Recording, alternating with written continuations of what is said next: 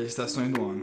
Todo mundo já sabe que durante o ano ocorrem quatro estações: primavera, verão, outono e inverno. As estações do ano acontecem por causa da inclinação da Terra em relação ao Sol. O movimento do nosso planeta em torno do Sol dura de um ano. Esse movimento recebe o nome de translação e a sua principal consequência é a mudança das estações.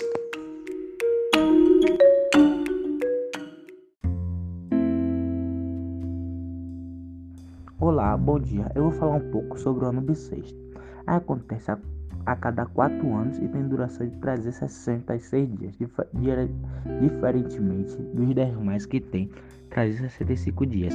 A exclusão de um dia foi feita para aproximar o calendário ao movimento de translação da Terra, tempo que o planeta leva para dar volta no Sol, que de 365 dias, 5 horas, 48 minutos e 46 segundos. Essas horas ultrapassam os 365 dias. São compensadas há 4 anos no dia 29 de fevereiro. O ano bissexto foi adotado pela ditadura de Júlio César, cerca de 50 anos antes de Cristo, na Roma antiga. Para ajustar o, o ano civil ao ano solar, no entanto, a escolha do dia 29 de fevereiro para ser acrescida a cada 4 anos. Só passou a vigorar em 1582 com o calendário gregoriano. Como surgiu no bissexto? Uma lenda diz que o primeiro calendário romano tinha sido criado por Rômulo, o fundador de Roma, contando com 304, 304 dias, dividido em 10 meses. Posteriormente, o sucessor de Rômulo, numa própria, criou um novo calendário em que o ano era composto por 355 dias, acrescentemente dois meses à contagem.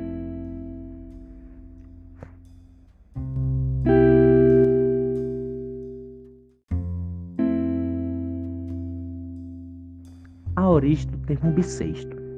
Como a contagem dos dias era feita de forma regressiva, faltava ter dia para as calendas. Por exemplo, o dia adicional do ano bissexto foi incluído em fevereiro, conforme a determinação de Júlio César.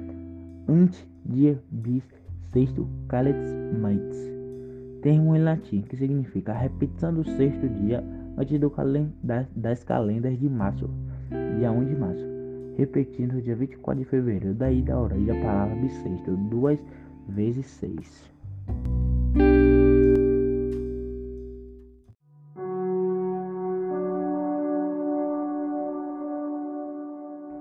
As fases da Lua.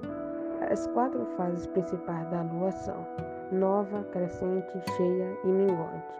O ciclo completo de todas elas dura 29,5 dias, ou seja, esse é o tempo que demora para a mesma fase acontecer novamente.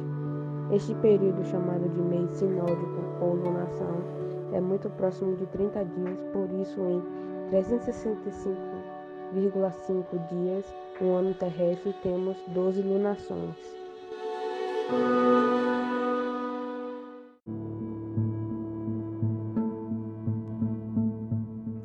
Lua nova. Na fase nova, a lua se apresenta timidamente no céu. É que, em virtude da sua posição entre a Terra e o Sol, não vemos a face que está iluminada.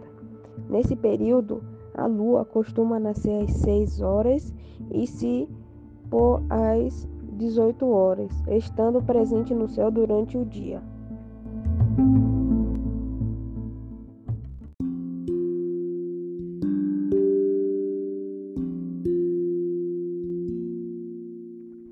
Lua crescente.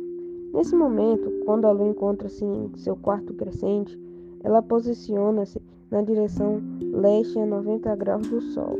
Surge como um semicírculo iluminado e ao longo do tempo vai se tornando cada vez mais aparente no céu. Aqui, ela nasce às 12 horas e se põe às meia-noite.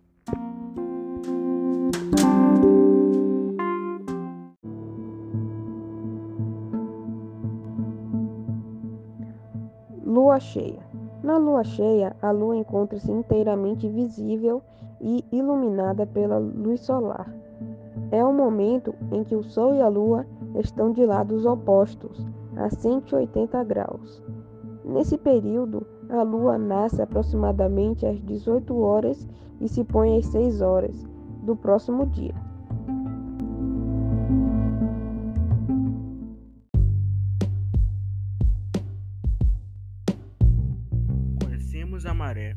Subida e a descida do nível do mar ao decorrer de um dia. Esse movimento tem relação com a Lua, mais precisamente com a atração gravitacional da Lua sobre a Terra. O efeito da maré recebe esse efeito porque os fluidos manifestam mais claramente esse tipo de interação, fazendo as marés oceânicas subirem ou descerem de acordo com a posição dos astros do sistema Terra-Lua-Sol. Na verdade, os objetos sólidos também são afetados por esse fenômeno, mas não evidenciam tão claramente. Para discutir um pouco melhor o efeito da maré, apresenta-se a imagem a seguir. Quando os astros estão alinhados, isto é, quando a Lua se encontra em uma sua fase cheia ou nova, ocorre a maior amplitude da maré cheia e da maré baixa devido à forte interação da força gravitacional de ambos os astros. Já na maré de quadratura, que ocorre durante a Lua quarto minguante ou quarto crescente, os efeitos da maré Terra-Lua-Sol, Terra-Sol estão perpendiculares, fazendo com que a amplitude da maré seja pequena.